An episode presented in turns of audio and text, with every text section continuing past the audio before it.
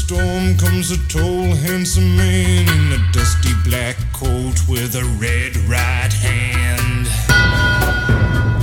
Hello and welcome to 4000 and Counting, brought to you by Hurricane E-Bikes. I'm Watty. Today I am joined by one of our highest ever listened to guests, Mr. David Simms himself. Simsy, uh, welcome back to 4000 and Counting. How have you been, my friend? One of who who who who got more? Um, our very first episode when Bandy basically Yeah. came on and was like, if you, if you haven't fucking heard of me, Google me. I thought, thought, thought we were done after the first line of 4000 Yeah. counting. Um, Mr. Michael Wales, actually. Mu- Muzzy's right up there, very popular Yeah. boy, popular with all the fellas. Well, let's see. Let's see what we can do today to uh, increase the audience. Let's do it. So the Elite League has just wrapped up. Belfast. Giants, um, fantastic season for them. They they finished with a treble. Kind of probably I would be dis- imagine disappointed for you guys in Sheffield not to pick up any silverware this year. What's uh what's uh the feeling now the dust settled a few weeks into the off season? Exactly as you said. Very disappointed that we didn't pick up any silverware. You don't have a divine right, um, and we've done very well in the past, but we haven't done it very well in the immediate, just the last couple of years.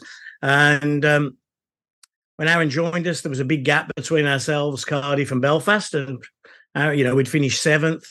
Um, Paul had left us halfway through the year. Then the Barrasso experiment didn't work. So Aaron, if you like, had that experiment. You know, we had that job to close the gap. We won the uh, Challenge Cup his first year. Then COVID struck, and in the last couple of years we've been there, and then just faded at the end. So um, we rebuild again now. You know, the the work has started. We all meet. Um, I don't know when this will this will air, but we all meet on Wednesday for a, if you like, a big club powwow. Aaron's been away. We've signed a couple of guys we're yet to announce. So uh, we we go again. You know, it doesn't stop. I mean, when I first started, you did it for 30 weeks, you had 15 weeks off, and then you had Back six at it. weeks building up, and then off you went. But now it it, it, it doesn't stop. It's 24 7 every day. Talking of signings, you've just re-signed your goalie, which for me is probably the signing of the off season so far that anybody in the elite league done. What a bit of business that is. How good was he for someone who well, the word on the street is he wasn't supposed to be the starter, and he's come in and played 53 games and was absolutely lights out. lights out.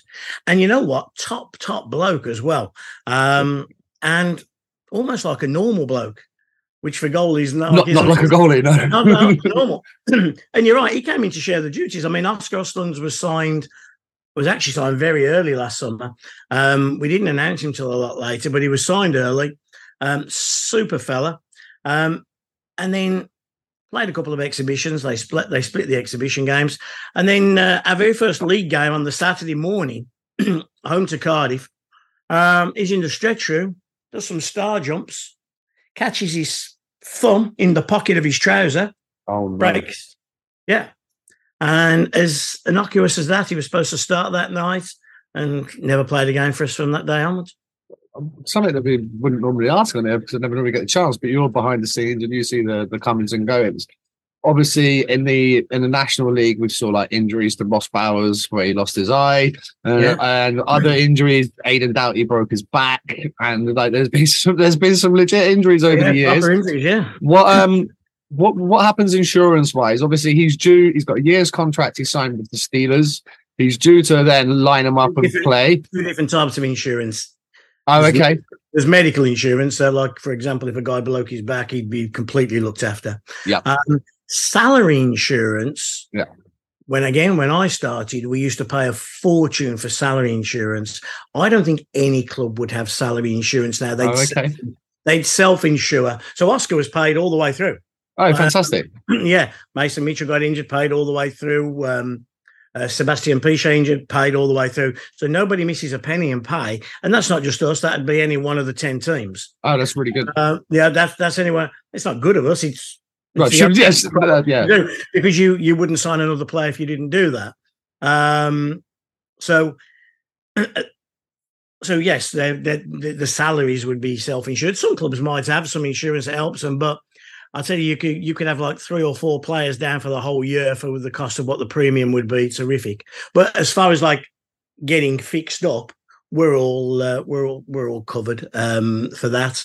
And so, for example, Piche gets injured, goes and gets scans, goes and gets repaired. Mitchell, exactly the same. Oscar, exactly the same. Um, and of course, now a lot of us have full time medical teams. Yeah. So we have a full time strength and conditioning coach, and we have a full time um, physio. Um, we have a doctor on call 24 7. Do you 7. want to shout those guys out? Who's the strength and conditioning coach after Sheffield now? You, you remember the lad we used to have, uh, Danny Moyer? It's his brother, isn't it? Mike. Yeah, Big Mike. Yeah, Uh, Big perfect. Mike. Yeah, you don't want to mess with Big Mike. Alfie uh, came from Coventry. Um, we we experimented with a couple of different ways of doing physio, and then we just decided that um, it would be the best way to go full time. And Alfie had been working with um, Nicky at uh, Coventry, Brilliant. and came up, and him and his girl came up and work full time for us now. So our backroom staff is is terrific, and then of course led by Andy Akers, who has been there since day one, who's the best equipment guy by a country mile in the world. I mean, he's the one person in our league that should be in the NHL. Oh yeah, anybody says to me, "Do you think anybody could ever yeah. Who should be in the show? from our league?" I go, "Yeah, that ginger-haired bloke there who's sewing up a glove or who's repairing a scat. He, there's nothing he can't fix, nothing he can't do, and he 100% should be in the NHL." So uh, this is something else that the fans probably won't know. But are, are all these people then salaried? So your your equipment manager and people Yeah. like that? Because obviously in my day in the EPL. Yeah, 52 weeks a year. we, we chucked them. You know, the boys used to chuck them some dough, but it was very much for the love of the game. And it's I don't think you realise how much shit these boys and girls do until you're around it all the 30 time. to 40, 30 to 40,000 steps a day Andy does in the arena. Yep. Um, what on a game day? What, what about a game day practice? All of it. It's that's just it. That's what I'm saying. Yeah, every day. Uh, I mean, like he's a, he's, a, he's a monster of a man, and he, you have you have to be. And as he gets older, you think to yourself, "Crikey, you know, we're gonna have to bring some young pup in." And of course, the young pups don't want to probably work as hard as Andy. Andy grind it. No, but no, no, no they're all, all, all salaried. I mean, they're all full time. It's their job. Is Um, it a so bit different with the players now? The the uh, with the equipment managers are they a bit more like princessier than when you first came in? I imagine it was four cans of bit, four cans of beer in the store Yeah. after practice. Yeah, no, right. Sorry, yeah, but some, but some of them are. I mean, hey, I'm, I'm, I'm sure at Christmas Andy still gets an envelope, and I'm sure at, at the end of the year, um, the boys throw Andy some, you know, a tip. You know, I'm sure that still that still happens, and our boys look after Andy well. And when we have to go to, if we ever have to go to our Sheffield, so for example, if we play on a Saturday at home, but then there's a show at the arena on a Sunday, we have to move all our gear on the Saturday night. We have to empty the arena. And our boys muck in. They're good lads, and they That's uh, they muck- they muck in Mike and uh, and and Alfie in particular. And then of course we have the two coaches. We have Aaron and Carter. So the off ice, Aaron, Carter, Andy, Mike, and uh, and Alfie. They're they're full fifty two week of the year, full time PAYE paid. Yeah, they're proper employees. Do you have any? Isn't it's changed. Yeah, it's changed. Changed. Changed. Right. It's changed. Yeah. Do you have any full time scouts or anything like that, or do you have anyone you're working with in Europe and North America that are maybe sending players or saying you should be having a look at this guy, that guy? I think I think as a club, I'd have to say no. Um, but I think every coach has his contacts, so we don't we don't have a full time. For example, when Tomo was coaching, I know a lot of the guys that were doing the juniors when we were looking for the next Liam Kirk to come through when we started the apprenticeship program. I think one of them recommended that young Tetlow who came and Yeah. trained with us for a little bit, but then the apprenticeship thing never worked out for him. Um, so the, I think it all depends a little bit on the coach. But I mean, Aaron is, I think I've got a lot of numbers in this thing. He's got a lot of numbers. He's connected. Every country, every league, every level, he knows people. And um, yeah, so we're, we're if, if somebody's good coming through, we know about them. Yeah. And What we were like, we were, sorry, we were at iceSheffield last, you know, last couple of days. We've been keeping an eye on the events at uh, at their draft tournaments there, and so we we we do keep an eye on everything that goes on. Yes. What did you make of the tournament up there the weekend? Obviously, it's the first time it's been done since conference. They've changed it to showcase. What was the talent level like? Full. I mean, the place was Oh, really? full. And I tell you, it was a bit of a who's who. Jason Stone was there. His kids. I saw Stevie Law for the first time in years. His kids. Uh, of course, Jonathan Phillips. The night after Yep. his big night, he's there with uh, with with his boys as well. and good luck to 'em. God bless them. And let's hope there's the next Jonathan Phillips in in that bunch. Uh, Well, we need him that from bunch somewhere. That's right. No, they got to come from somewhere. No, Don't, don't make him like that anymore, though. I don't think Simms here. If I'm, if I'm dead you know, he broke, you know, he broke his wrist Yeah. against Lithuania, but Yeah. breaking a wrist is nothing to Jono. I mean, he had a, a chest problem. He had some ligament problems in his chest um, last year. Um, took a game off, which was unheard of for Jono. Um, had a, a whole, a whole, a whole game. whole game, yeah. Then they thought they, they were sure it was ligament. And they're working, and so they're giving everything they've got, pushing on his, you know, they're trying to loosen everything up and whatever. And he goes in and he goes, I think I need another scan. This doesn't feel quite right.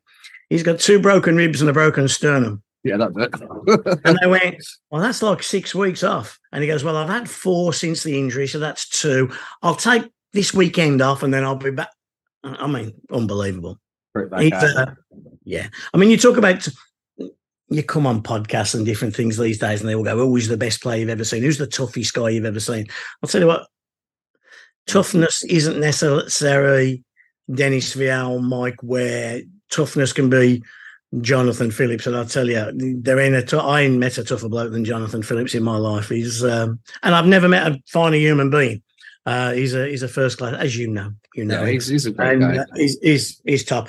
And um, I'm excited for his next career for him. I was Yeah. speaking to him about it Nottingham, and you could you could feel in his energy and the way he's talking about it and getting to work with these kids. And for them, it's going to be fantastic. They get to work with a superstar athlete. Well, John only knows sorry. one way. He only knows one way, and that's hundred percent. And it doesn't matter whether he's putting the bins out; he does it hundred percent right, or he's playing hockey, he does it hundred percent right. I wasn't very well on um, on the night of the big game. I watched the first two periods at home, and then I went up to bed and put it on. And then when they presented him with the uh, the ring at the end, and they said Andy Buxton, it was, it says, "Oh, you better take a look up on the screen," and you could see Jono's lip Yeah. going. And I got to be honest, I went. When, I think when I think I think I, met, I think many people across the country probably did at the exact Yeah. same I time. saw him on I saw him on Saturday. I said, You bastard. I said, as soon as went, I said, I went with you. And he was, Oh my God. He said it was a bit emotional and uh, terrific, terrific. The send off he had in Sheffield was amazing. Was. Uh, Tony and the club was brilliant to him, and the fans all waited. And ah, it's, it's been a what a career that lad has had. What I think a he was still signing autographs outside the arena until Tuesday, wasn't he? Oh, it was lunacy, lunacy. Um, yeah, and like he got his card. You know, we tried to make it as big and as good as it possibly could, and we found a number plate that had got his initials, twenty GB, everything just fitted perfectly, and and it's not just him. You know, like his mum lives up. She's come from Cardiff. Oh, really? Yeah, I've got the, the whole family have come up. Kirsty's wife is a lovely woman, lovely woman. Um, his kids are great. His mum's up here.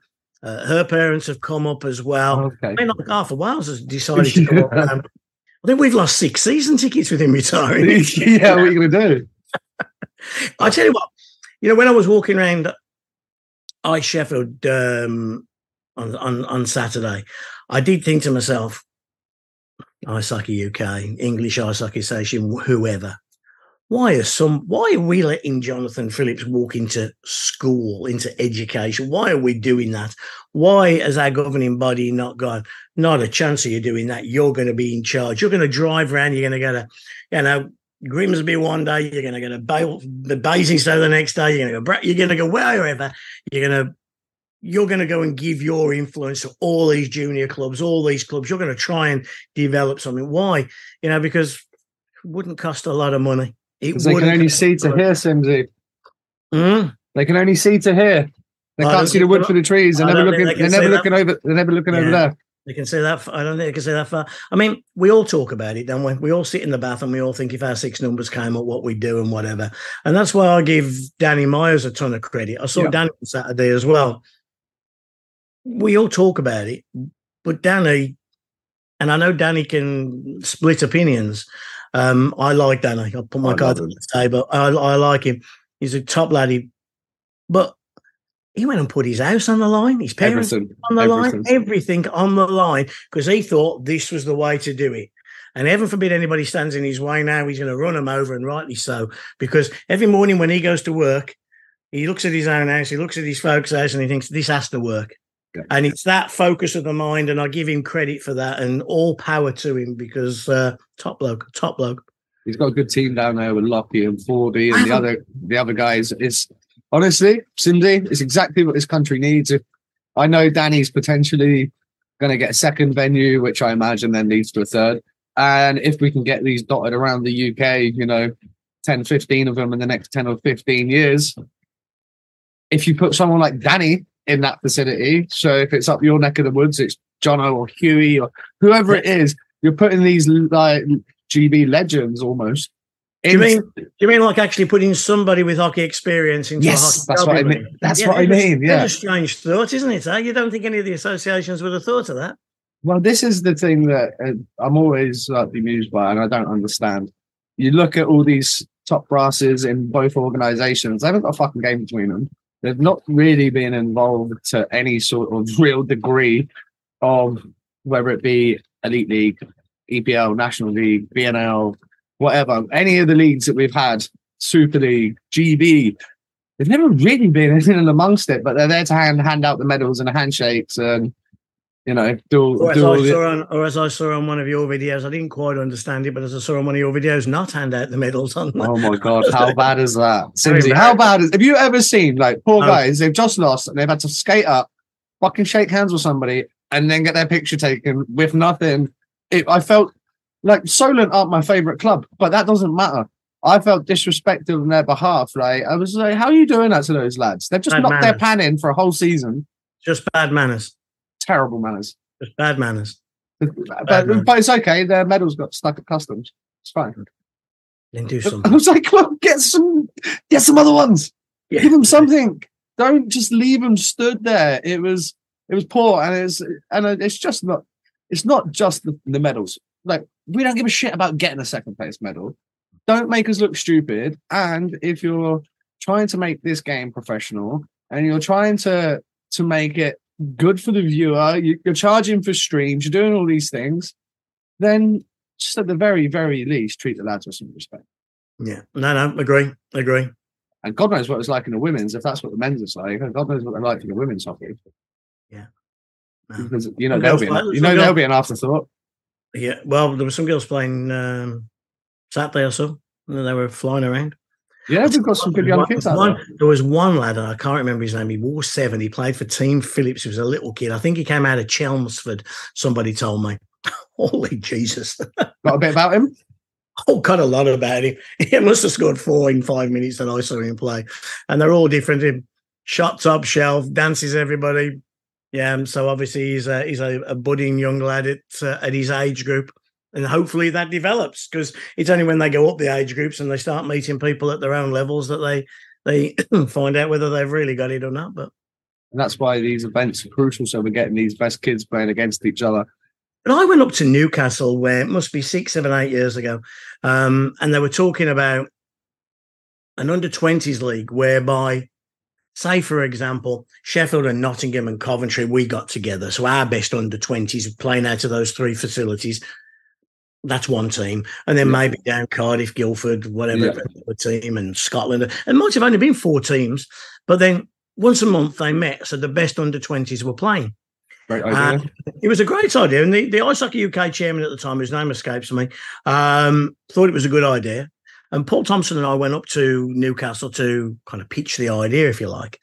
Um, Scotland went, oh no, too much travel. No, our kids they train too much as it is, and and then the English Association, oh no, we're going to upset people. How do we pick it? And they found they were always looking for a reason for it. How'd you not- pick it? You pick the best fucking kids.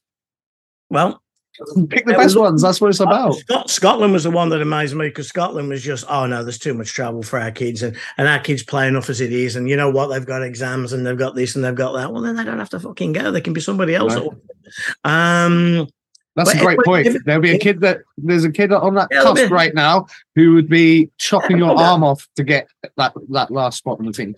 that's right. And then the elite clubs were going to look after the four clubs, and it was all going to kind of work around that. Uh, work around that way. We'd love But to see it, they- yeah. I I don't think I don't think we should be putting a, a pin in that idea. I think we should be rolling that back out to, to Clifton and the new the new chairman at the Ice Hockey I met him for the first time yesterday. Actually, seemed you know shook his hand, had two minutes with him, but um, obviously he's got his, his ideas and his people at the moment. So we'll we'll see where he comes out with that. What sort of relationship do the Elite League and Ice Hockey UK have? Obviously, nothing to do with the IHA, but what's the relationship between the the league itself and Yeah. Ice Hockey UK? They, they communicate. They communicate. That's good. Um, the, it's not. It, it's. I mean, we don't agree on everything, and we come up with different angles from from things. But but no, Tony, Todd, Todd, and Steve Thornton and Tony are the ones that kind of do the talking. You know, to the league. I know um, Todd was at a meeting with with Clifton and and, and several others um, three weeks ago, the week before the playoffs. Um, I know Tony has a Tony and Clifton have a communication between the two of them. So no, there is there is that there, and I'm sure there's a willingness on both sides for to work together. We all want our independence, but we'll work you know work together to try and do what we can do to needs doing. Can you roll back to Jonathan Phillips real quick? Because there was a question I wanted to ask, and I don't really know how you answer it. How do you replace Jonathan Phillips? Oh, you don't. you don't. He can't So- be replaced. No, he can't be replaced. You're just going to not by certainly not by one person. Um, no, it'd be very it'd be very interesting. And we've lost. Um, we also lost Brendan Connolly. Yes, you did, yeah. who was a uh, a guy who made people accountable and was what you and I would call old school. Yeah. Um, so there's a couple of there's a couple of big holes there that uh, have have got to be filled. Poor old Cons got hurt the season before, and at 37, the rebuilding of the knee, we we hoped it would all be well in August September, and it probably took. He played, uh, but it probably took November December for it to properly come back. And then at the end of the year, he was terrific, one of our better players. But as a human being, as an individual, it's funny, isn't it? You hear things about players at different clubs and different places. And when Aaron first mentioned Brendan Connolly to me, I thought, oh, they didn't like him in Belfast. I'd heard something in the past they didn't like him in Belfast. And um, I was told he was trouble. I was told he was a bit gobby. I was told he was. And uh, I found Pete Russell and Zach Fitzgerald up, who'd had him in uh, Braehead. Yeah. And they went, he's brilliant. You'll love it. And they went, you'll love him. You'll love him. He's he's right up your street. And I remember walking into the dressing room first time I mentioned met him, and you you kind of feeling it a little bit. What a top! Of all, in 31 years, there ain't been a better bloke walking our room than him. Let's been some as good as him, but there ain't been a better bloke walking our room than him. Absolutely. Gave it every night, made people accountable. Um, just a top, top bloke. And uh, I won't have a bad word said about him. He was terrific. You touched on the fact that the Barrasso experiment didn't really work out. What was it like having him around the club? Because obviously nobody saw that move come in. He came out out of left field. You guys brought him in. It didn't really go to plan. What was uh, what was it like having him there? Did you ever meet him? No, I didn't. No, I didn't meet You never him. miss much. You never miss much. really? Uh, it was different. Well, obviously, I remember pulling up Southern Road Ward End to evaluation in Birmingham, and uh, the phone rang, and it was Paul Thompson. And he goes, "Listen, I just thought you'd better be the first to know. I've just spoken to Tony, and we've parted waves." I thought, "Oh Jesus," because I'm obviously I'm a big Tom man, Yeah. and uh, I said, "I'll speak to you after I come out of this valuation." So I went in the valuation. I came back, spoke to Paul, spoke to Tony. Tomo had obviously um, had, had said enough's enough. Um, so I'm thinking, who the hell do we get now? And I phoned Gary Sago up, who was an agent. I because I hadn't done any recruiting for three or four years, um, having done basically the majority of the recruiting for the previous 15. So Gary was somebody who'd always looked after us well. Um, and he said, I'll send you three or four names uh, through of coaches who are out there. And I looked at these three or four names, and obviously you you Barrasso, Barrasso, I know that name, I know that. Holy Jesus, that's a Pittsburgh goalie, Barrasso. So phoned Gary, did a bit of talking. He says, David, he's a different bird, but I think he'd be perfect for you. I went, okay. He's, he's going to say that, right? Yeah, yeah, yeah. Well, he's uh, but so I, I ran Ken Priestlay, the Messiah. Remember the The Messiah? Messiah. Priestlay, yeah, who played with uh, with Tom. Um, and Ken gave very glowing references about him. Um, Probably do that when he wins you a Stanley Cup ring. that's right. you too, yeah. too. You probably Um, you probably like him quite a lot. But there was a there was a few people who said, "Ah, he's a different duck. He's he's a different duck. He's he's a little bit out there. He's a bit strange, but we needed something to get the fans on side. You know, we're going through a bad spell. The name we sp- he, he interviewed brilliantly well. Um, so then I went to the ownership and said, "Listen, here's a list of three coaches we could bring in. However, this guy's probably your name guy. Tony Rangin over a couple of nights did a deal with him. He came in. He was just very, oh, it's very different. Um, What do you mean when you say like you say he seems a bit strange? They, oh, he's, he's very offish. He's very offish. He'd walk past you one year time a day. Oh, really? Just, one year time. Oh, just like my- he- head in his head in his coffee, you know, just walking down. yeah. Hey, tell us a Mario Lemieux story. No. No, Oh, really? no, no. Um, That's just that's strange much because straight on, and and and little things like, can you sign this Pittsburgh top? No, I go back home and they pay me to sign Pittsburgh tops. And uh, he was, yeah, he was a different Jo- person. Jo- Johnny Big Wheel. Yeah, but and of course he was Johnny Big Willie, and he.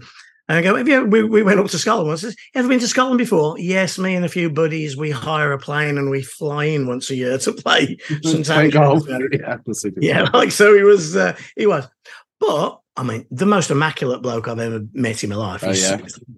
Tell you a good Robert Dowd story. We're in the dressing room, and Davy Phillips, Jonathan Phillips, Rob, uh, Davy Phillips, Jonathan Phillips, Tom Barrasso, myself, and uh, they're talking about Tom saying, "I'm thinking of getting a new suit. I think I'm going to go have one down made in Savile Row. I'm going to go down to London, get fitted up." Dowdy comes out the showers, towel around him, you know, looks like a goddess. you know, Shredded. Shredded, aye, shredded, yeah. And he he hasn't heard the Savile Row bit. And Dowdy comes up and he just goes, Tom, if you go to Meadowhall at such and such, they're doing two suits for 99 quid. But uh, Tom then would go down and had his four fittings. And uh, I mean, personally, I, I asked him questions. He gave me answers. We never had a row. He was he was he was okay with me, but he was it was it was difficult. He wasn't for our league. Um, and then at the end of the year, he come well before the end of the year. We said, "Listen, what are your plans for next year?" And he just goes, "Well, I won't even talk about next year till July, August," which was a blessing for us because that meant, "Well, Tom, we've got to employ somebody now, so I'm ever so Yeah. sorry. See you later." Um, and that's when we found Aaron. Aaron, obviously, he had KHL experience and stuff like that, which makes it a lot easier for you guys to sign him and bring him in. I mean, yeah, I mean, the good thing with Aaron was he was in. Um, oh God, where does he live? Um, Zagreb, Zagreb. Um, because Zagreb had just gone tits up, Right. and we'd brought John Armstrong back from Zagreb. So I'd rang, I'd spoken to Aaron to do the deal to bring John back. Um, and then we brought another chap back from there. His name escapes me at the moment. Um, not the greatest of players, but he, he filled a roster spot for us and he came in. And then when I'm speaking to the agents again, we're talking about coaching and recruitment, and because that's the big thing when a coach comes into this country, he has to do the recruitment. Um, Yeah, there's no GM there signing all your guys for you. all, these, all these GMs in the league aren't real GMs like North American GMs. They're they've more like they're- directors they've of just- hockey. They've just developed. They're just no. They're more like office managers. They're more like managing directors. Um, that's what they'd be called in any other walk of life. But because it's hockey, oh, I'm the GM. Um, and very few GMs. I'm sure Steve Thornton. I'm sure Todd Kelman. I'm sure now Omar Pasha gets involved in bits of. Yeah. But Andy Buxton's the GM, if you like, of the Coventry Blaze. I'm sure he doesn't hasn't recruited a player in 25 years. yeah So it's fair. Danny Stewart who has to do that. Um, and it's predominantly the coach that does the recruiting. And Tom never picked a picked a phone up to an agent in all the time he was in in, in Sheffield. You know, when we were trying to find players, it, because he just wanted to be a coach, which is like a lot of the coaches in Europe Mm. do. So um and we knew that when he came in, so there was there was no there was no issues on on that kind of thing there. And then the one agent said, "Well, you've spoken to Aaron Fox, haven't you? Because you've signed a couple of his players. He's really connected. He's a great recruiter. He's coached. Um, he's played at a higher level. And we've done Zoom interviews like you and I are doing now with with numerous people. Um, and we got a couple of guys in mind. And then one Saturday, I was I was actually in the car park at Nottingham, and the agent rang me and said, "I can't believe you haven't rang Aaron Fox yet." I said, "I'll ring him now." uh, I stay on, I miss a period. I stay on the phone. I ring Aaron, and we chat, we chat, we chat. And he's only in Zagreb, and he's got no work. We were playing the following Wednesday at home to Glasgow. Um, so then I phoned Tony. I said, Tony, does this guy? Everybody keeps telling me we should be speaking to this guy. I've just rang him. Comes across well. He's also worked in for a club in Zagreb where you haven't just coached, you know, you've ordered the bus, you've done lots of other mucking in things. I said, he's gonna, you know, he, he could fit in well. He's just interviewed very well. And he goes, okay, well, well, when we all meet on Wednesday, we'll zoom him. I said, he's only in Zagreb, 268 quid return. That's good. He goes, let's bring him in. Let's bring him in. We brought him in. Um, we interviewed him face to face in the morning. And within five minutes, you knew you, he was your guy. That was your guy right there. We get we then go and get beat six or seven nil by Glasgow. it's it's just a the day. yeah, but he but he was he was there for that, and um and God, he grafts. He done half graft, seven every morning to whatever time at night. Um, and I and I get it. He hasn't had the results that lots of people would have wanted, but he's he's got a, enough. credit in the, he's got enough credit in the bank right now because he's a first class human being. He's a good coach. We have no problems with the players with him about the coaching. Um, he's honest. He hasn't cheated us out of a penny. He's uh, he's a he's a good man, and that relationship between owner and coach is very important. And they have a very good relationship. I mean, Tony's a firm bloke. He he, he rides everybody who works for him pretty hard, um, and and Aaron is no exception. Um, and, the, and you can imagine at the end of last year there was conversations that took Some place. tough, about- tough conversations, I tough, imagine. Very tough. Now we eight o'clock one morning in the arena, Tony Sean and myself with Aaron and Carter and Mike, and yeah, no good, but but honest, proper conversations between six blokes, all trying to find the right answer. Not them and us. Not it's It's your not a fault, pissing contest, fault. is it? No, not at all. It's like, right, what are we going to do? Something's wrong here. Are we being too soft on the players? Are we being too hard on the players? Are the players not good enough? Are the players this, that, and the other? Are they too old? Are they too young? Are they? What, what's the issue? Let's work together. And that's one thing. In all fairness, Sheffield's always done, especially since Tony's been there. We do all drive the bus in the same direction, and there is not a blaming competition anywhere along the lines. Um, we are all in it together, and Aaron's will help us with our job. We try and help him with it. We do whatever's needed in in whatever area. Um, and yeah, that's why there was no way he was he was getting moved on. I know a lot of a lot of noise was out there that he was going to get moved on. He wasn't going to get moved on. So obviously, Twitter has its benefits, it has its negatives. But one of the things that was pretty common is that what you're saying that there was a lot of fans in the, the Fox Out Brigade, and were I, don't know. If, people. I they were the if- same people in the Tomo Out Brigade, in the Barrasso Out Brigade, in the yeah, you know. I was just going to ask you, like, uh, maybe it's just me paying attention more this year. Maybe I'm bang on, but the elite league fans are fucking mental. Some of them are crazy losers who their whole life it just seems to be going to watching one game a week, then going on Twitter and acting like the biggest dickheads on the planet. Some of the stuff they say, that you can tell they've never been around a player or a room or a guide, or just some of it's outrageous. outrageous, outrageous, and some of them don't go to one game a week. I mean, yeah, that's their worst. we have a we have a couple we have a couple who are like very anti uh anti Fox, anti Simms, anti Smith, anti Steelers, but I'm a Steelers fan who haven't been in the ring for years, or they turn up once or twice a year. Um, the the ones that are always uh, I I always find amusing are the ones that don't put their real name, Oh, I hate that. but I know who they are. Oh, that's even better. And then, but I, so I stand out. So a seven o'clock game on a Saturday, I'll be stood outside at five o'clock till half past six selling 50-50 tickets. We have a great team of volunteers, and they're all spread out around the arena, around the car parks, and we're we're doing that.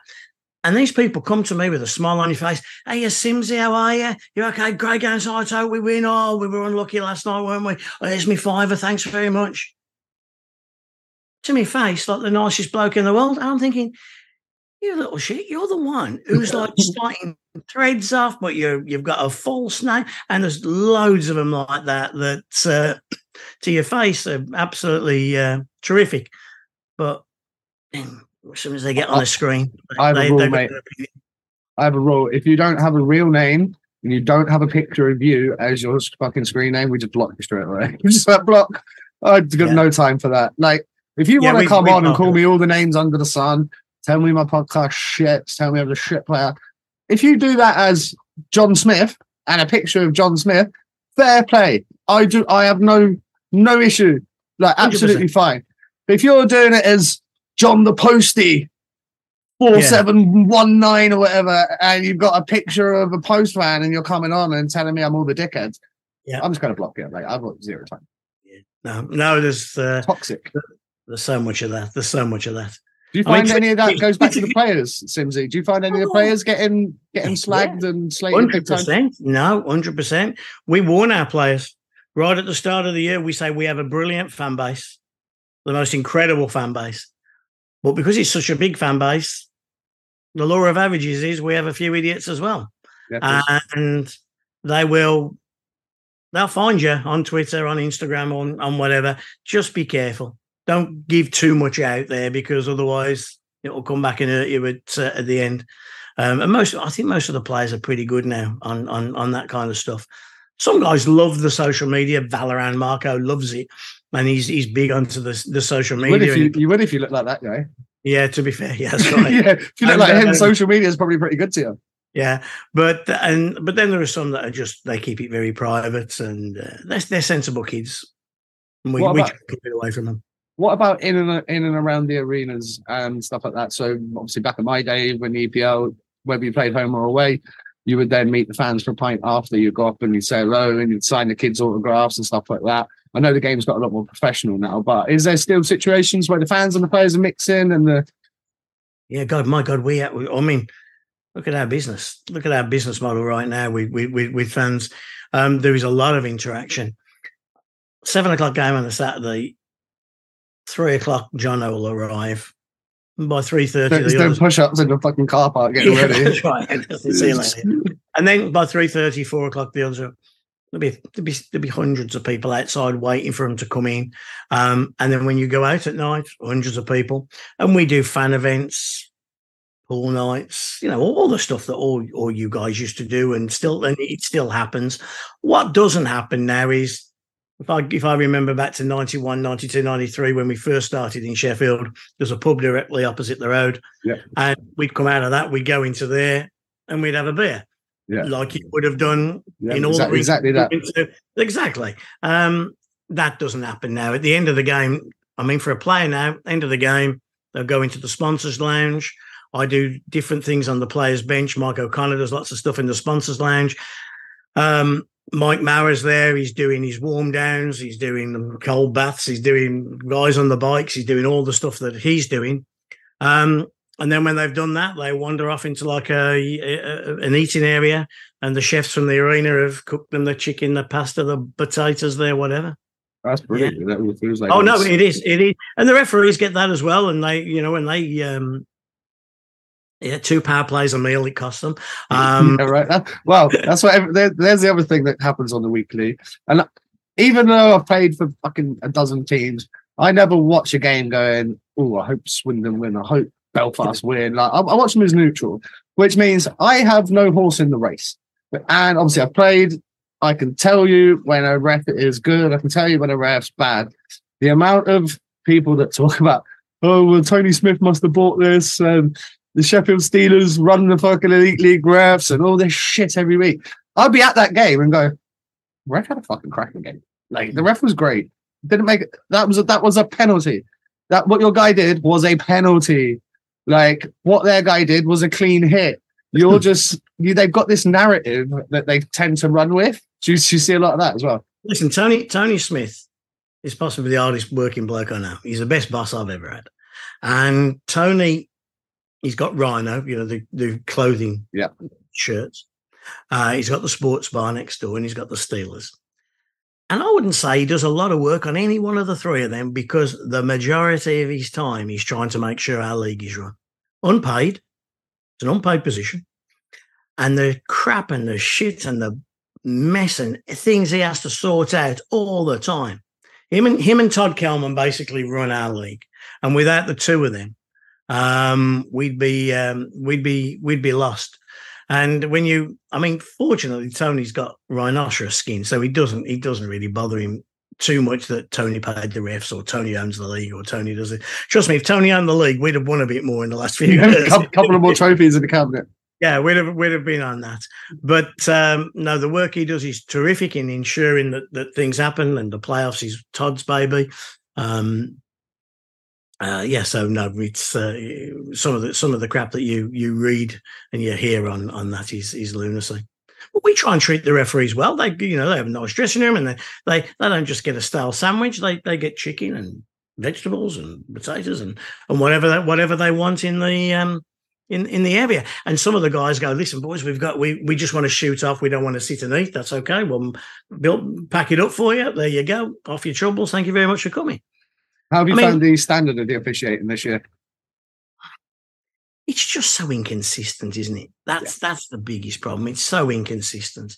And um yeah, that that that's the that, that's the biggest issue. We had Toby Craig come down for the uh, for the playoff game. Toby, obviously referees up in Scotland. We don't see a lot of him, so he came down and he was uh, he got a couple of Scottish officials with him, and he was sending me all these text messages about partners coming and would there be a ticket. I'm thinking you're getting a bit worried about all this. I've sorted it out. I've texted you back once to say, yeah, sorted. Don't worry, Toby. You come round the back, you get the private car park, you come in. And anyway, they came in and we got them access. Everything went well. Fed them and did everything. And then I got a text the next morning off him saying, oh, "Can't believe how well you treated us officials, but even more so how you treated the officials' partners and wives and how they were well looked after." And you think, well, that's just normal. That's what we Yeah. do. We try and do that. And Sheffield gets a bad rap for a lot of the things it does, but we do try. We don't get everything right.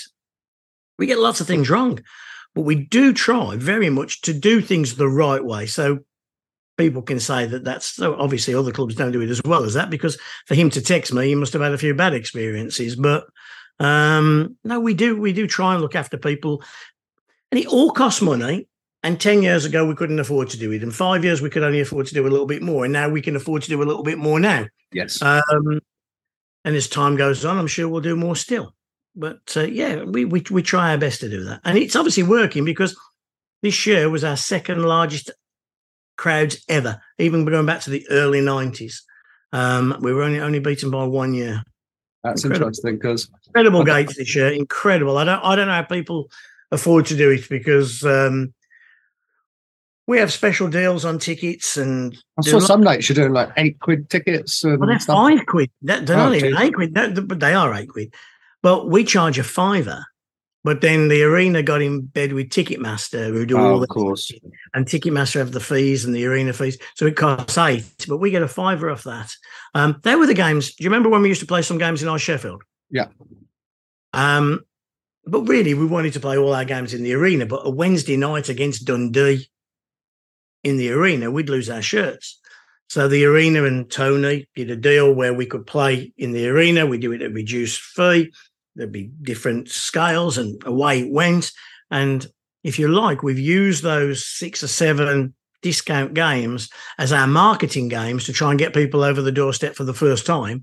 And then from them, and that's why we sell so many replica shirts, t-shirts. It's it's why I our like t-shirts. They're smart. Them. yeah, it's like so our merchandising is good. You know, our 50-50, our shirts off the back raffle, our programs, we we hard sell them and um, we make our money perhaps in different areas. The 50-50 has always been notoriously good in Sheffield. What have you had? Uh, what have you had as your biggest pot this year? It was about 10 grand on boxing or something. Yeah. Fucking do with it. Go to the hockey, sink a few pints, go go away, ten grand richer. And you know what? I tell you, every year it's the same. We have 30 odd games a year. Two or three times a year, somebody will win that. It's their first game. And they take home three. Never. Yeah, because we average about three grand a game or something like that. And uh, they do. But what that started, if you remember, when Paul Reagan left, there was no season ticket money. So Tony took it over with 1,500, whatever, season ticket holders who'd paid their se- se- season tickets, but Tony hadn't got any of the money. So we had to honor free tickets. Oh Jesus. So we had to, we, we we sat down one day and he goes to Mike O'Connor, you've got to sell another two suites and you've got to make me X pound a game extra. You've got to do this. You, what are you going to do? I'll tell you what you can do. You can stand in the car park and you can flog some 50 50s. And let's see if we can get that 200 pounds up to 500. And that'd be nice if we, we make an extra 300 quid a game. First game, we got it to 600, second to eight, third to a thousand. And you know what it's like. It's nice taking cash off somebody. It's a great feeling. Yeah. And I also thought it was perfect for me. I could go, if I did it, I'd find a group of volunteers that would do it. If they could see me grafting, they would do it. And then in between the periods, I do the same. I do my announcing as soon as the end of the first period, Steelers lead 2 1, see you later, folks. And then I'm off running around the arena flogging tickets. And it's gone terrifically well. But also, what it does, it, it connects you. If there's a little problem brewing, They'll tell you. They know where to find you. Hey, Simms, I've got to tell you, people walking up and down the steps, yeah. can tell them to sit down, or, or, oh my God, box office is terrible tonight. What's going? You hear these things that you don't hear when you're 300 foot up in the air. Yeah. Um, so it's been good financially. It's been good to keep our ears on the ground and connected with people. That's it a, was also like pride. business. It's a good you know, business pride, model. The Pride weekend. Um, we did the Pride weekend, and is, is this going to be a good thing, a bad thing? You know, is it going to be commercial? Is it going to work? Is it this, that, and the other? And then when we met the day after, we always have our debrief. I went, oh my god, I saw new faces that I'd never seen. We are very, very happy to announce that Hurrecane e-bikes are now our title sponsor for 4000 and Counting podcast. Hurrecane e-bikes are the subscription pay as you go e-bike service you can swap them out anytime, change them. You get uh, spare tires. You don't have to be locked into a long term deal. They come out, they service your bikes. They, that even includes like wear and tear. You get a lifetime warranty with one of the Hurrecane e-bikes, which is amazing. They start from as little as one pound eighty-five per day. Includes a lock as well. Like the website's very good. If you head over to hurrecane.bike, so that is H U R R E C A N E dot bike. You'll be able to go onto the website, how it works. You select your bike, you then add your accessories, whether you want helmets, locks, etc. Confirm your details, and it's simple as that. It'll be on its way to you. They have a few options available. They have a few different color options available. They have the Freedom 400 step through. They have the Freedom 410 hybrid, the Freedom 420 hybrid uh, then they've got some some really cool looking F two hundred twenty fat bikes. They're awesome. They've got that in black. They've got that in purple. They got their H two fifty cruiser bike. Again, looks really really cool. And then this one's these are these are my favorite ones. I'm guessing these are probably going to be the most expensive ones. But my favorite ones, the M two fifty mountain bike pedal assist levels five. So if you've got bad knees or bad back, but you still want to get out on your bike, that is the way to do it. You've got the M350 mountain bike. That's for off-roading. Any of you guys that want girls want to get out in the hills, out in the mountains, down the paths, get involved in some fun stuff. That is also pedal assist five. So helps anybody that's got injuries. And even if you're not injured, you just want to get out, you want to zip around, have some fun. I've rode these bikes at the Ozone tournament. They are great fun. And finally, you have the RS8 e bike off road.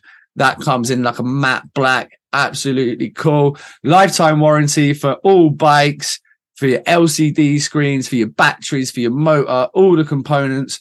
No expensive bills come in later on. Put everything together. No servicing costs. No need to buy no interest costs, no long term agreement, no maintenance costs, no worries, lifetime warranty. So head to Hurrecane e bikes and check out our new sponsor. And now we go huge on the pride. The last two or three prides, we went huge on it, and we do it throughout the year. Um, because I, I I know the faces. I walk down the steps. I know who stood on the left. I don't know their names. I know every face in that building. And then all of a sudden you start seeing new faces. And then those new faces have got a replica shirt on. Then, those faces have got a hat on. And then you're in Coventry and you see one of them new faces going to an away game. And you're building a brand and you're building a fan base and you're building a safe place to come. Autistic kids. I always thought autism didn't like loud noises, didn't like flashing lights. Um, and to most people, autism was that Dustin Hoffman film, Rain Man. Yeah. That that was my only connection with autism. I am telling you, there is a humongous amount of autistic kids in our audience. and some of them you recognise them because they've got the headphones on, the sound out. We've got an incredible. So now we've hooked up with Rotherham's Autistic Society, and there's. If I said hundreds to you, I'm not exaggerating. There are you. hundreds of autistic kids.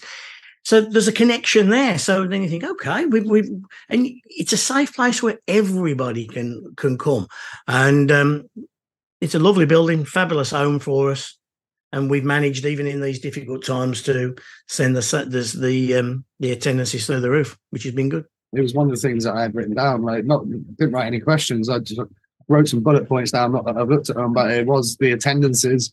Not only the Steelers, the league as a whole, over a million people through the door last year. That's got to be good for business. Gotta be. It's gotta be. And you know what? They all do work hard. They do work hard. That Dundee club works hard. You know, when when Omar was there, he you know he turned it around and he got it working with the Ward brothers there. They they work hard. Todd Kelman and his staff work hard.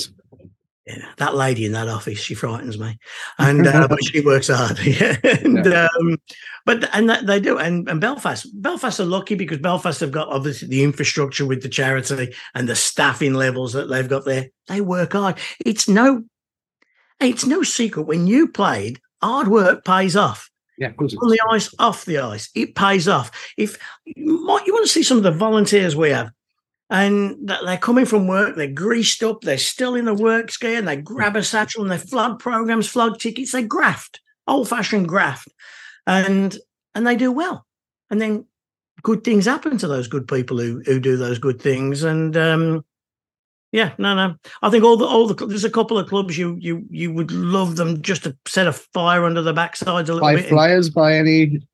They, need, they, they can't be having 900 people in Simsy on a fucking Elite League game. You can't. Five, you can't five have it. is an, no, Fife is an easy one to look at, and, and maybe they've they've sat on their laurels a little bit, and maybe because they own their own facility and they they just expect folk to come up. It's a different it's a different game there.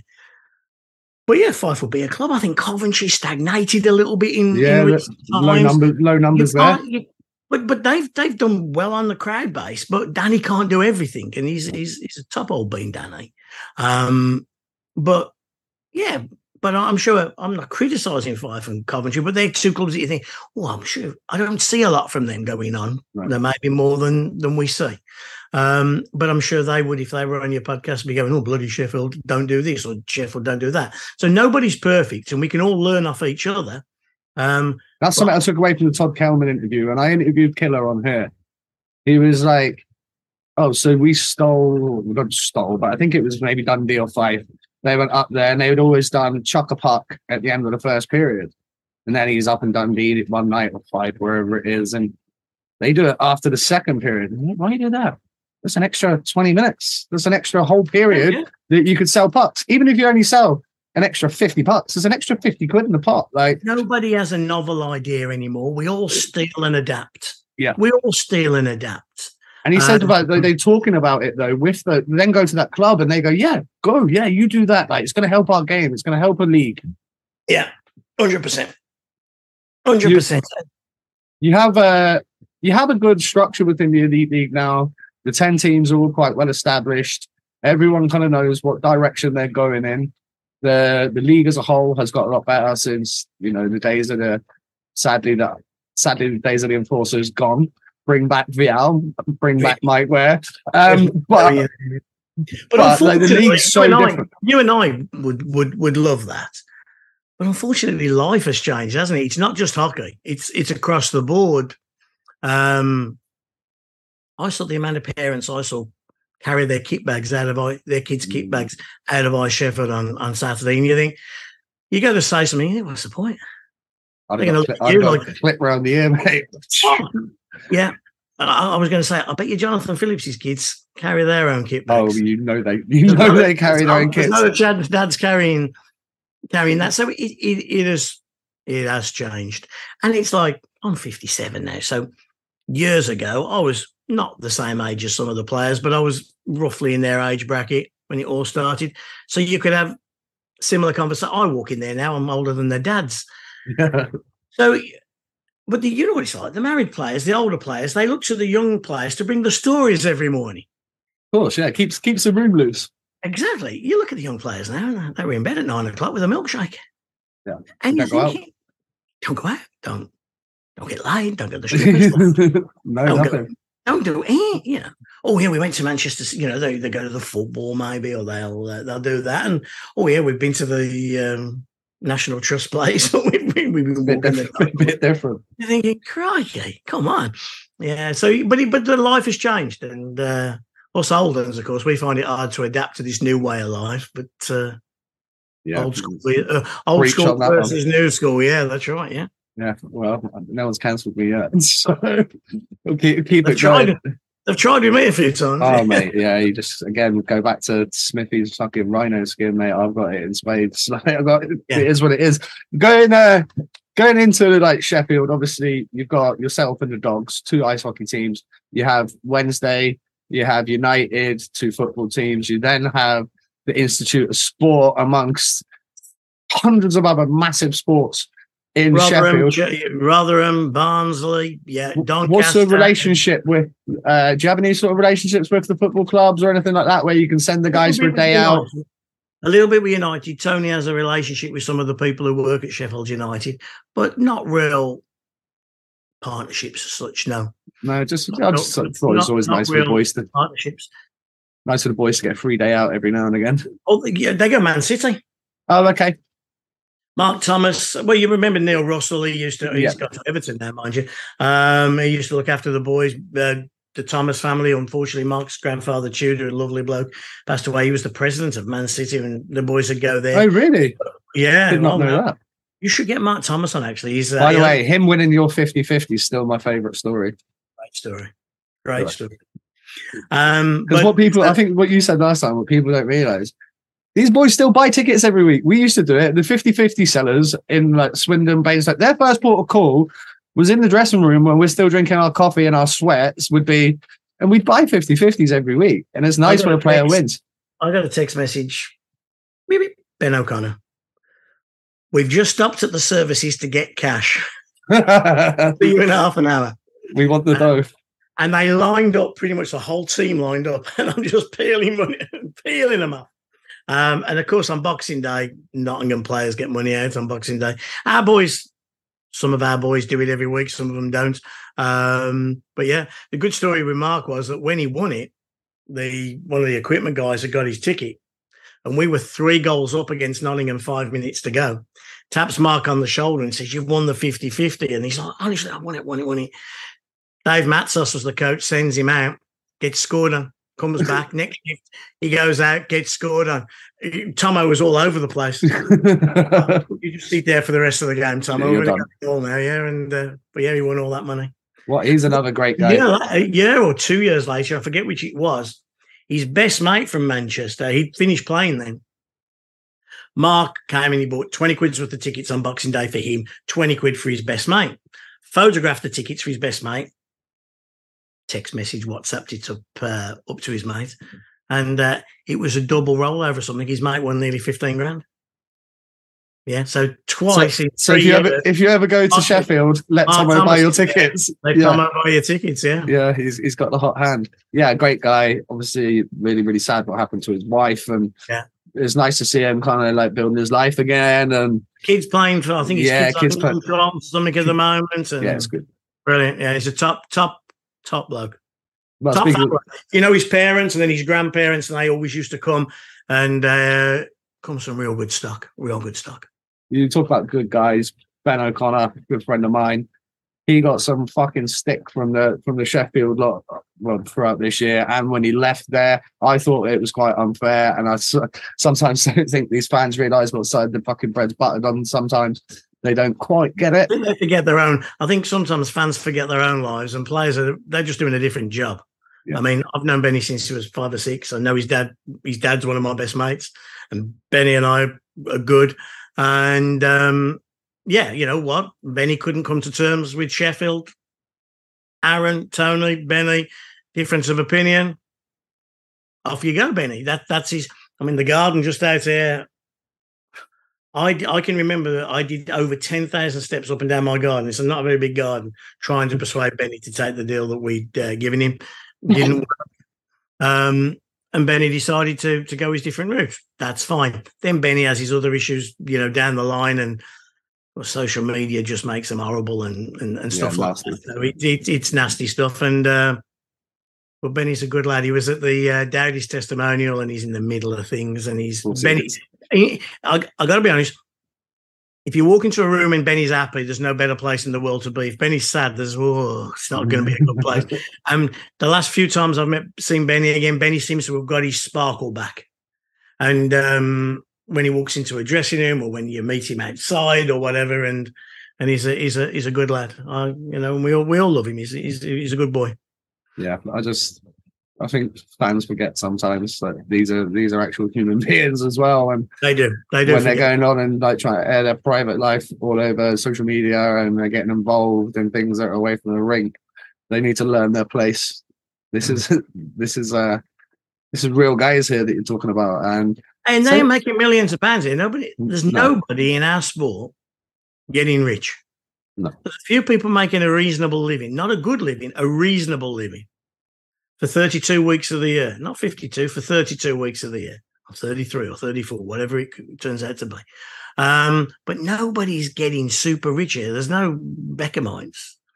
I mean, it's David Longstaff, not Sean Longstaff. You know, it's it's that yeah, yeah, that's great It's analogy. not- That's a great analogy. it- For those that don't know, are new to the game, Lobby, British legend, arguably top three of all time. funniest man His- God has put on the planet.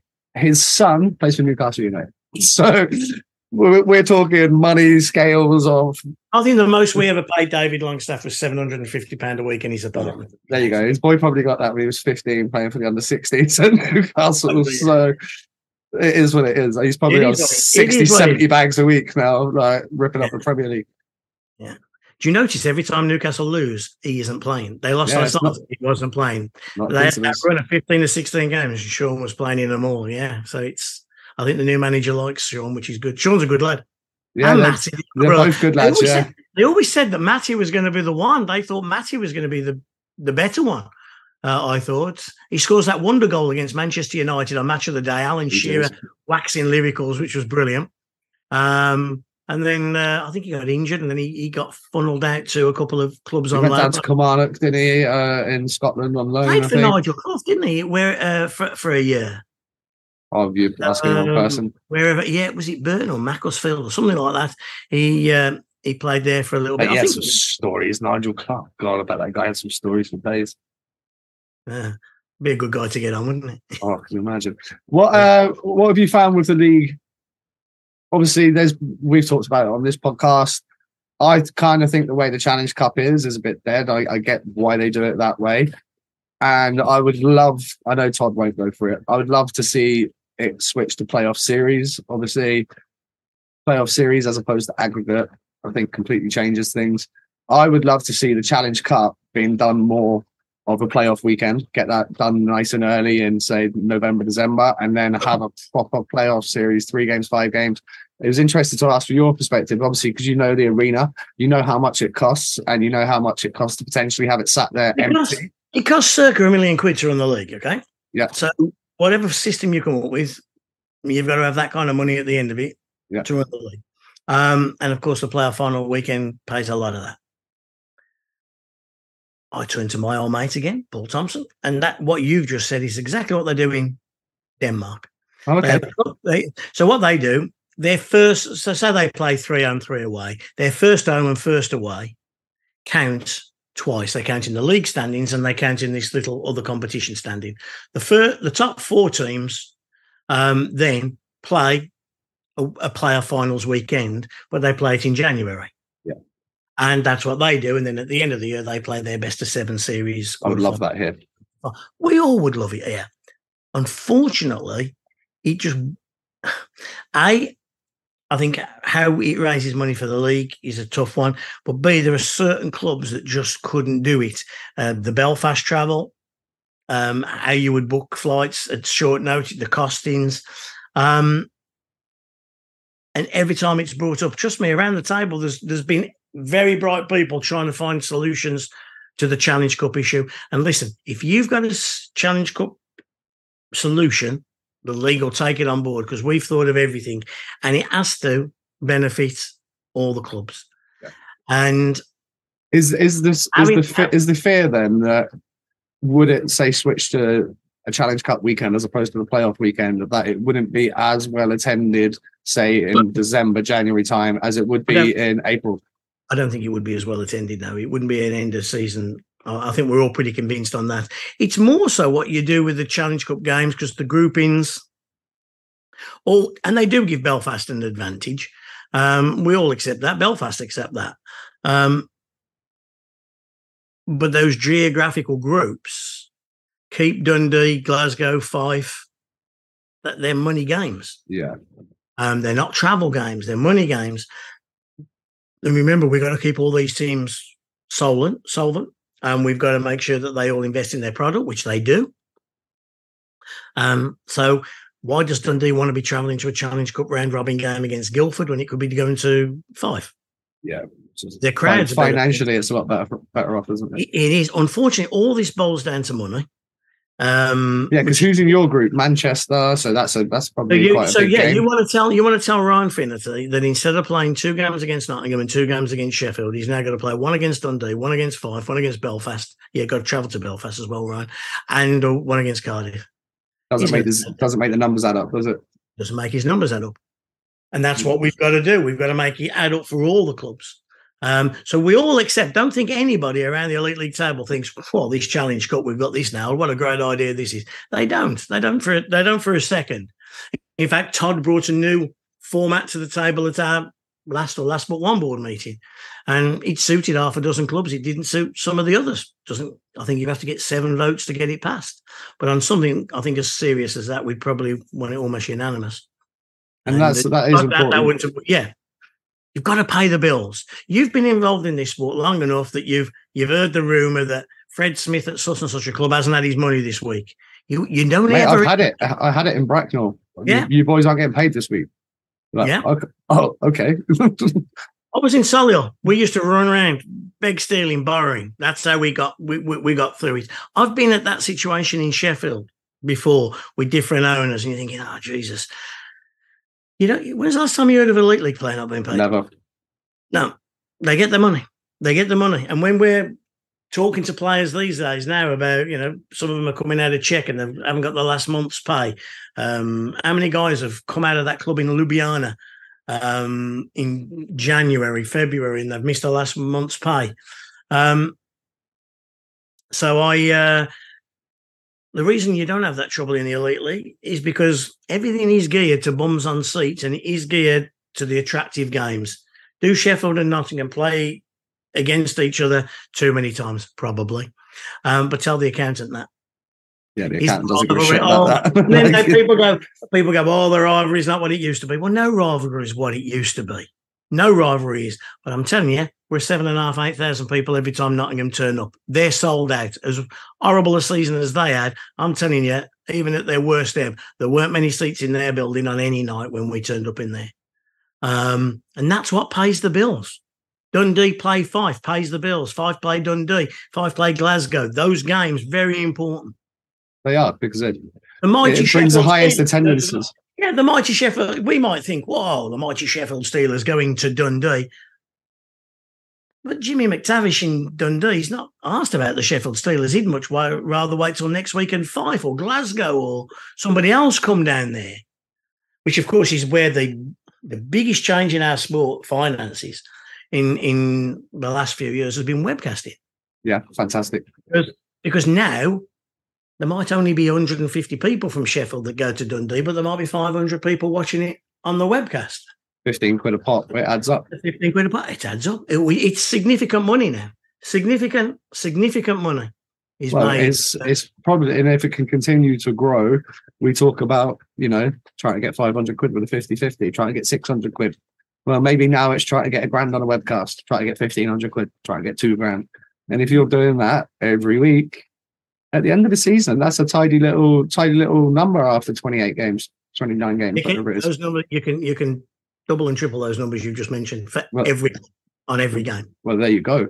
Yeah. Uh, so it's proper, so now it's proper money, which is good because we all need income pots. Because again, Solihull when I started, Sheffield when we started, we had one income pot. It was called how many people came through the door. Yeah. That was it. and you've got to have income pots. And I remember Tony was saying that we've got to just have just income pots all the way around. So our merchandising, our online shop, our 50-50, our shirts off the back raffle. People go, oh, bloody hell, Sheffield, they've got another shirt. Yeah, that other shirt. And we've got 20 prizes on our shirt raffle tonight. And we'll make double what we would have normally made. And then you've got the sweets. So we, we've tried to create income pots, and, and lots of other clubs do it exactly the same way. And webcasting is is, is one of those ways. It's, it's that's interesting that we get to this. Obviously, I was I was going to come around to it at some point, but you've obviously been there. You've done the TV gig. You've been there when it was in the pump on Sky Sports. It's now moved across to Viaplay. I thought they did a great job on the Elite League playoff weekend. On the well, they did a great job on the England, the, the British show, not the England, Yeah. the British show. Yeah. uh, and on the. I and know how Murphy remembers all them names because I did it for a long time and I did it in our league and it was it's, it's kind of easy in our league. But then when you go and do the uh, the international games, now I thought I thought him and Paul did a good job on that. They did do a very good job. Would you Would you think it'd be beneficial to get? Remember, when you boys had like the, the weekly roundup. Do you think it'd be beneficial to get something like that going again? Well, I was very lucky. I just did it with Anna Woolhouse, so I was happy. Yeah, happy days. I was, I was Worst ways to spend a couple of hours. just oh, every year ago we get the countdown 10, 9, 8, and I just oh, you smell good tonight, Anna. She let's was, go. uh, What a and you know what? One She smashed it, hasn't she? Isn't she brilliant? And you couldn't be more pleased with because I was just going to say, one of the nicest people. I, I couldn't say about, I worked with her five years, couldn't tell you, never had a crossword with her. So nice, so respectful, really good, very professional. And I remember when we knew the Sky gig had, had finished and we went and picked our gear up in one of the trucks and I gave her a hug and I said, Well, I'm going back to flogging houses in Birmingham. I says, But you make sure you smash it. And holy mackerel, she ever. Good luck to her. I I follow her Instagram and I tune into the boxing. And when I say her, I'm as proud as punch that I was there at the start for her because she's a wonderful kid. One oh, well, kid, she's a grown woman. She's a lovely lady. But all those she's people at it. video who did it. Um, I mean, there was a guy there called uh, James Mitchell who uh, was terrific with me, and, and it, it was great. To your point, would a highlight show? I mean, the big difference now is all the clubs are so good at getting their highlights out. Yeah. I mean, you you within a tw- 24 hours of a game ending, you've got edited highlights, multi-camera positions. Look at the the the. I mean, we're very lucky in Sheffield, so and I, I use that as a caveat. But Dave Burnham and, and Vision Mix get all our stuff out, and it, it's like it, it's better than the TV companies. Oh, yeah. it's it's incredible stuff. Um, so people know But where no one's finding it by accident. Do you know what I mean? Whereas no, if I if I'm watching, I don't know, Man U, Arsenal on one channel and it gets to half time and I'm having a You're little flicking, fucking yeah. flicking about, go, oh, yeah. ice hockey. What's this I'm, all I'm about? sure Viaplay. I'm sure Viaplay could do that. You know, um, Aaron's a, you know, he's a clever enough bloke. He knows how to to do that, and I know our league wouldn't have any objections to to that. So I know the league and Viaplay are talking about lots of things at the moment. So let's see what comes up. Well, we we talk about like the way it is now with well, Stars TV. I'll use them for example. I thought when they announced Kyle Haas last year, and the video they put together, and the music and the theatre and everything, but two and a half three minute clip, and you're like, I cannot and wait to see this guy play. Who was the guy they announced this week coming back? Um, oh, um, name so many, me. many many years ago, I go. They I, I saw the video last only a few days ago. It was you in the kilt, wasn't it? Yeah, me in the kilt. So we go up, and Steve Ward's had a bet with me that I won't wear a kilt on Sky. So I'll put the kilt on, and we do the show in the kilt and do lots of things. And one of the things was there was half a dozen kids from their juniors, and so I give it the old. And you know, these lads have been playing. They've just beaten Edinburgh today, five one. Well done, boys. And they want to be Dundee Stars. And when we come back after the break, it is the Dundee Stars versus. I think it's Chris Inglis, isn't it? It's- he's a it was Dundee. English. Yeah, Yeah. right. And uh, and then they they put that video out, and he was one of the kids. How cool is that? I think that was Such a good idea, by the way. Right. And it's thinking outside the box. We talk about the IHA and ICE of the UK being here. Stuff like that is this is You over here. play- Listen, you were at the player finals. Dundee Stars weren't at the player finals, but Dundee Stars TV were at the player finals, and that that, that shows to me that them blokes are trying. They were. So I said earlier, clubs that worked hard. Dundee, every single department of Dundee's trying. It's working. It's trying to do something. You you have to tip your hat to them. You go to that rink, it's full, um, and they do a they do a terrific job. I got to be honest. Have you ever heard of Dundee webcast? Yeah. the two guys there, they do it in a very different way. And I think a lot of fans absolutely love it. It's not commentary. They're just talking about anything and everything. Just shooting the And- shit, yeah. They're just shooting the shit. And it is quite humorous. It's not my cup of tea. It's not what I would choose to do. But lots of people tune in. And I bet you that Dundee Stars webcast is one of the most profitable in the entire league. And credit to them guys for for doing it that way. Um, yeah, but no, no, I think Dundee Stars, all the clubs should look at Dundee, I think. And yeah, exactly. Help each help each other. None of those arena clubs, they should say, well, hold on a second, Dundee are finishing bottom two every year, but yet they're still increasing their crowds. How are they doing that? Well, they're making it a better experience for fans to go to. They're promoting it so there's more people that know it's happening. And it's a great night when you, you get there. You know, only one team can win. So the other teams have got to make sure that they put a good show on. That's what we try and do in Sheffield. the the on ice product in Sheffield. Obviously, we talked about this on the start. Over the years, notorious winners was winning titles. Slowed down a little bit over the past maybe five, six seasons. What's going to be what's going to be the difference with the on ice product next year that we're going to see that's going to lead you back to the promised land? I'll tell you Wednesday when we speak to Aaron. Um, I hope I hope he's got some ideas. Hey, it won't be through lack of trying. It won't be through lack of hard work. Um, from him, from everybody at the club to try and, you know, our job is to make sure Aaron has the tools to do his job, and that um, if he finds somebody, we can accommodate them. Um, so hopefully he'll. I'm sure there'll be a big turnaround of players because in Sheffield, unfortunately, if if you lose two years running three trophies, then you, um, you you're not going to be hanging around a lot. So you there's going to be a turnover. I think there'll be a pretty big turnover in Sheffield, and we'll try and rebuild again, and and and, and just try and work hard to to ensure that next year when you and I speak, we we have got a trophy in the shot. There's going to be guys that uh, I imagine probably already signed, but Dowd, Jones, your British guys. Yeah, no, no, Dowdy's signed, Jonesy's signed, Brandon Whistle signed. so You know, yeah, th- Wiss- those three Brits have those three Brits have signed. We announced Greenfield, of course, and there's there's a couple of three other guys that uh, I think have got pen to paper or are We- very close. we talked about like your apprentice program. Alex Graham, obviously doing big things with the Steel Dogs last year, stepped up, um, played played a good amount of games for you guys as well.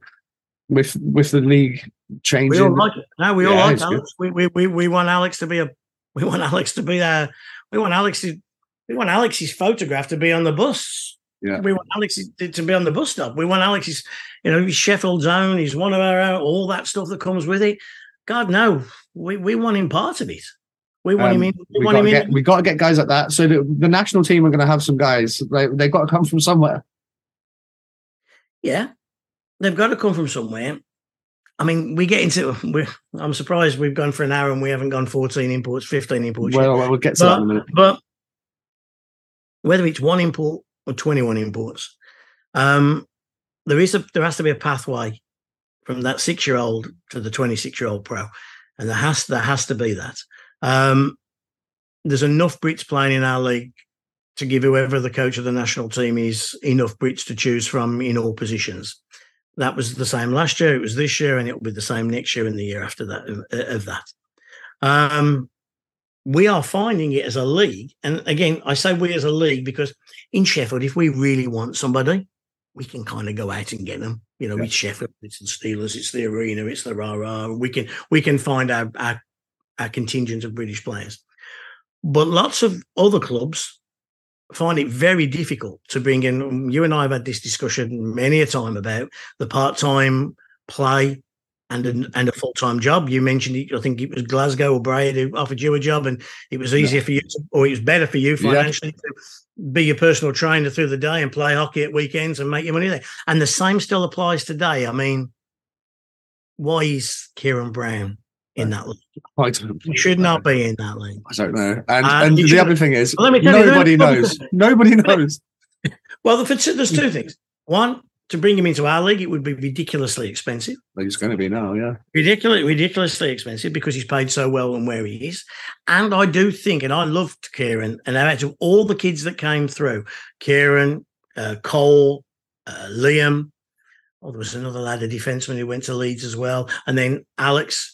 Um, I thought that Brown, Kieran Brown, was the best one of all of them. and I include Kirk in that, at the level they were when they came to us, because he had a bit of spunk about him. He had a little. Oh, bit he does of, still. Yeah, yeah, and and I thought, God, he's going to be the one. He's going to be the one who's going to be the next Dowdy. He's going to be one that's.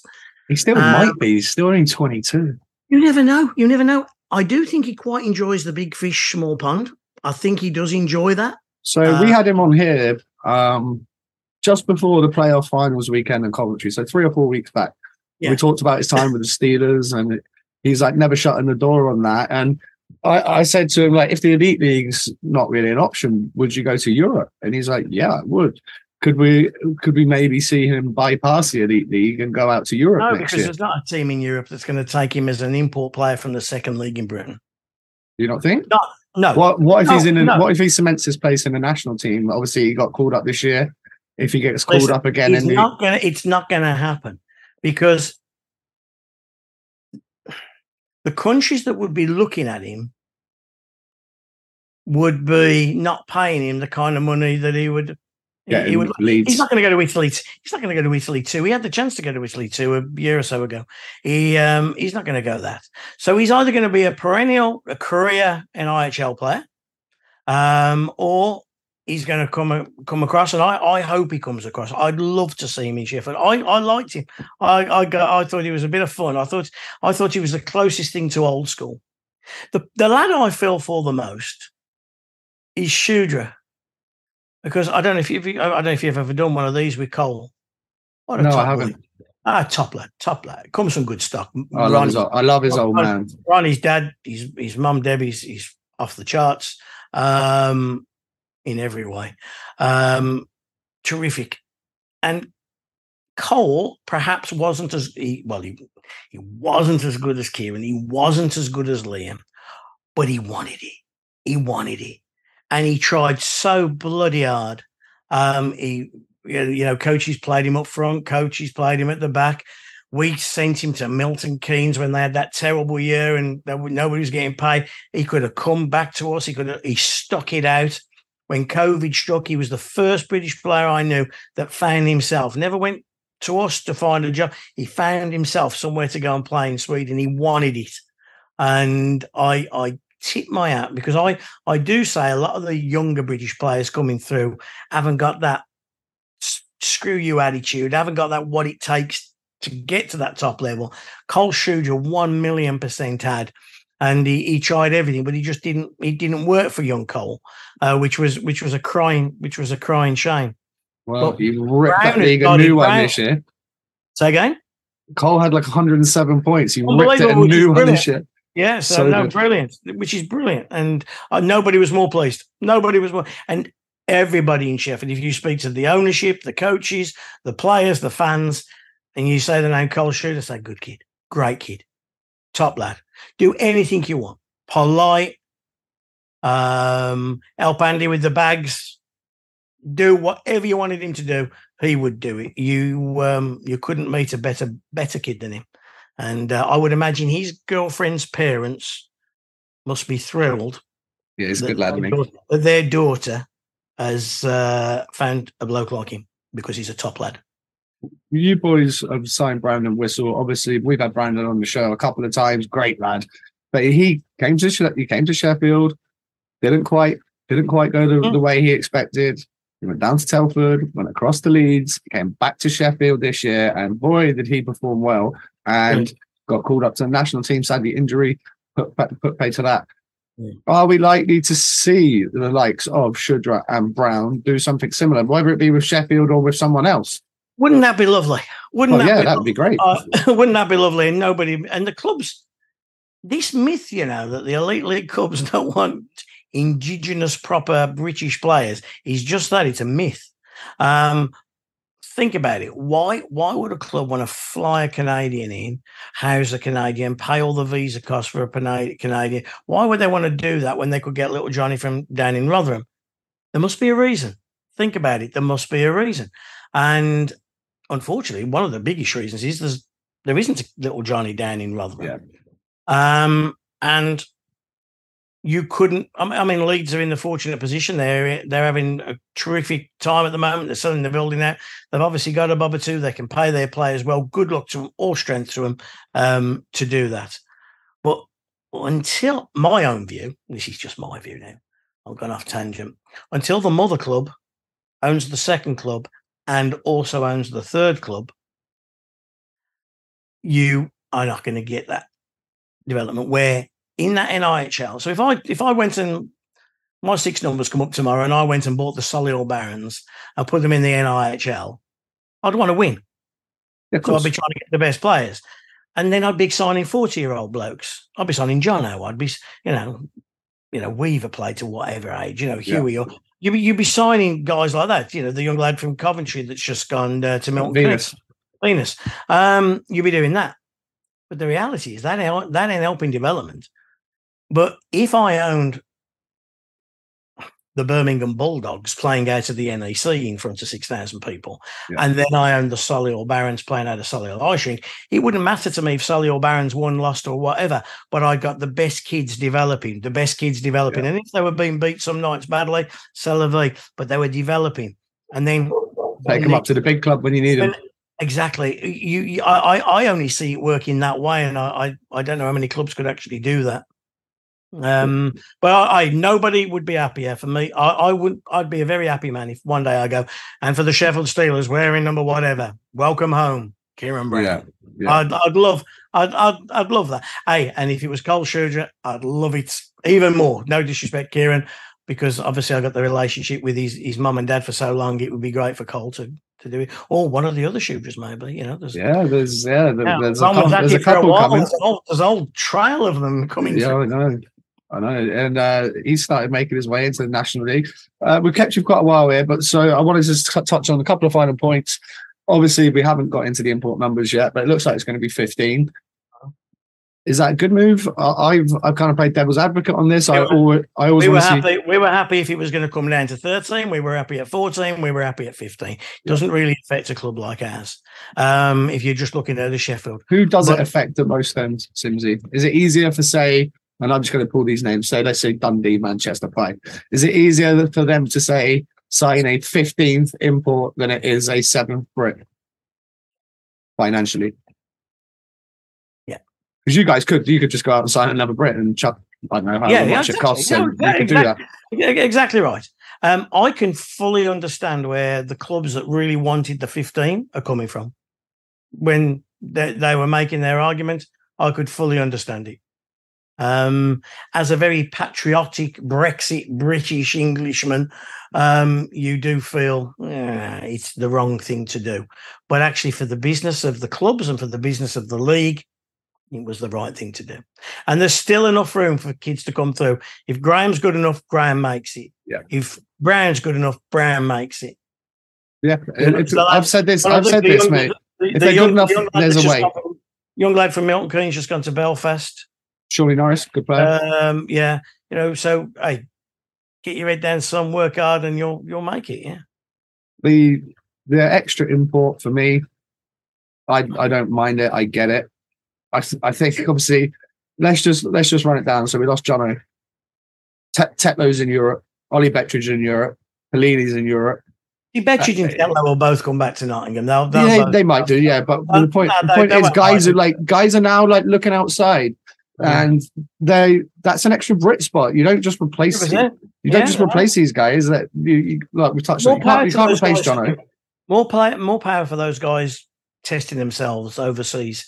And uh, and the two you just mentioned, fair play to them. They stuck it out the whole season. Where in the past, guys have come home halfway through the year, but they uh, they they stuck it out, and you have to you have to tip your hat to them for uh, for do, for doing that because it can be hard. We spoke to Dowdy about it here. Obviously, yeah, he was a, he was in the COVID he was in the COVID year, so it's even worse. But there's a lot of time away from your family and away from your kids and all all these types of things that I know Tetlow and Betteridge don't have kids, but some of the some of the senior Brits will have kids and to take to take those moves, it, it, takes a lot of courage and it takes a lot of balls. And everybody everybody's very happy to blame everybody else. Like every we're the easy target, the elite league easy target.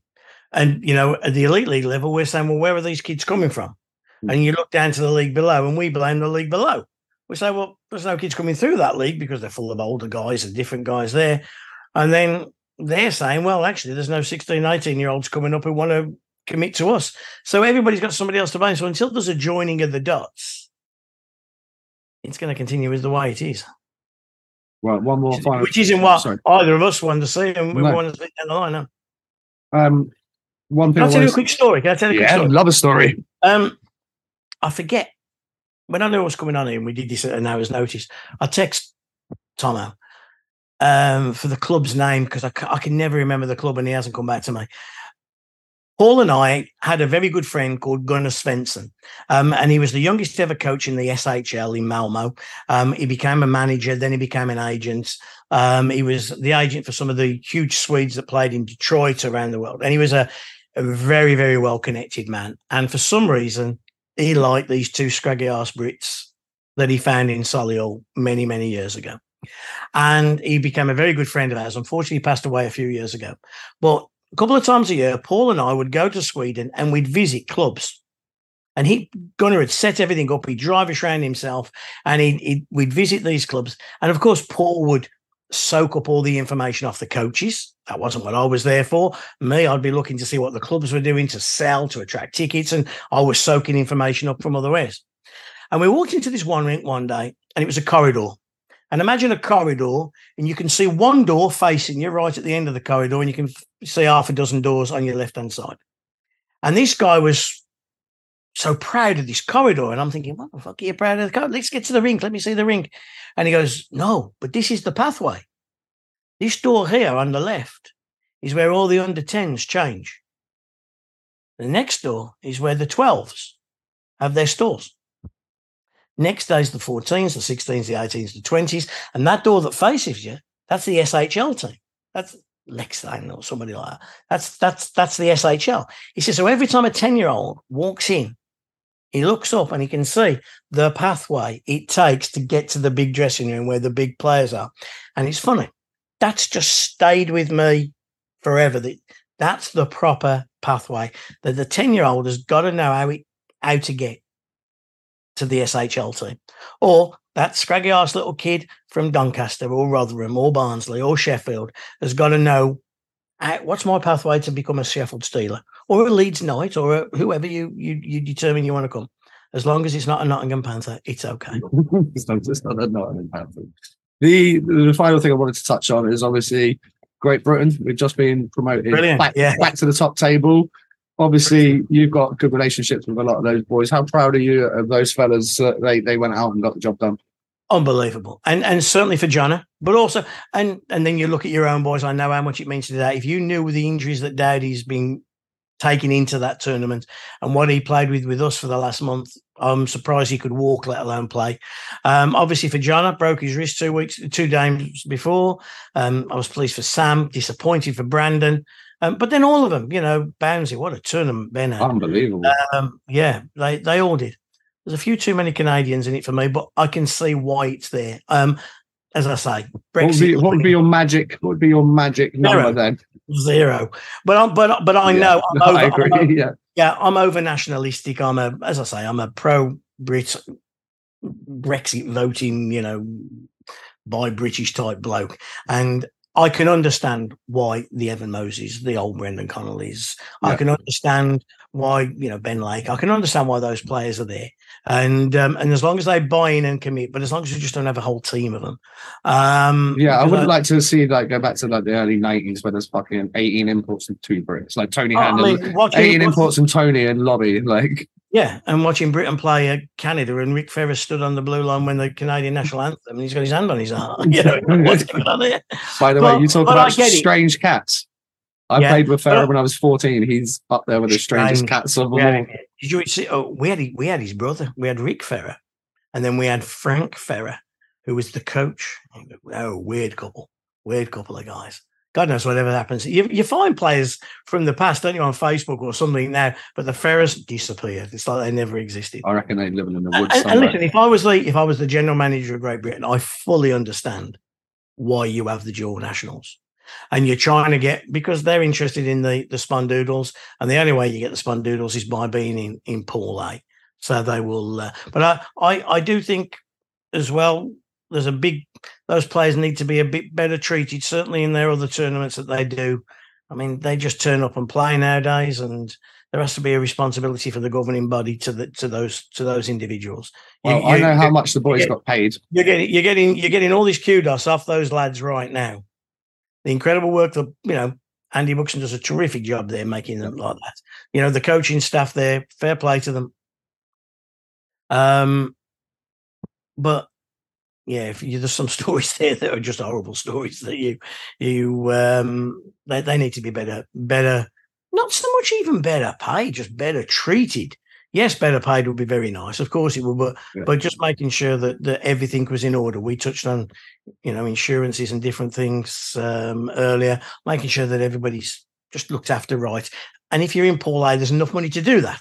Yeah. And I understand that if you're not in Pool A, there's not enough money to do that, and you've got to rob Peter to pay Paul and to do all those those other things. And it looks like a beautiful swan on top of the water, but underneath the water, there's a lot of kicking and splashing around that, that's that's going on there. Do you think G? Obviously, we talk about webcasts and the, the finances they make. Do you think GB dropped a bollock by not having those four friendly games on like YouTube or a free to air platform because it would have then led into more people getting involved and supporting the national team? Because I know a lot of hockey fans. I would probably say 85% of hockey fans I know couldn't give a toss about the national team. And we need to do something to change that. Mm-hmm. I think that's changing. Well, like I had four years with the national team when Tomo was coach, and I did the media for them. And the very first year we went, we were invited to the uh, GB Supporters Club dinner, and we were all one of us was put on a different table. And the table I was on, there wasn't one single fan that watched one single club game. They only mm. went with GB. And back in those days, 15 years ago, I think the vast majority of people, it was their holiday. We're going to Slovenia this year. We're going to Belarus. I still know people who do that. Yeah. Yeah. Where I do think now you find that the vast majority of people that will go to Czech, you know, next year, um, they'll all be, they'll be not just elite league fans, but they'll be, they'll be hockey fans there. I don't know about free to air, putting it on uh, free to air YouTube because I think people wouldn't go. And and every penny that comes into, you know, I'm sure Andy French and Andy Buxton have got to top the bills up at the end of the day and make it pay. And with all those people in the uh, NIC in Nottingham, I'm sure I'm sure there wasn't vast profits there, you know, because it's a hell of a tournament to to put on and pay for. Oh no, absolutely. I understand they've they've got to make the bills pay, but we go back maybe, to the, the short sightedness or maybe next year in a pool A, you know, they're getting they're getting a bigger fee coming in to start off with. So maybe they could do something like that because they're starting in a better position. But yeah, I can understand why they didn't do that. No, but, yeah. right, Simsy, this has been awesome. I Good. look forward to the next time that we do this. Okay. Guys and girls that are watching along, if you haven't already, please do subscribe. If you are coming back, well, thanks for coming back. Don't forget, Saturday, the 5th of August, our next charity game down in Slough. Tickets are available at ticketlab.co.uk forward slash 4,000 and count. And buy your tickets now. We're going to support a couple of fantastic charities. Simsy, legend, thank you very much. Appreciate your time. Everyone else, guys, peace. Thank you. On a gathering storm comes a tall, handsome man in a dusty black coat with a red right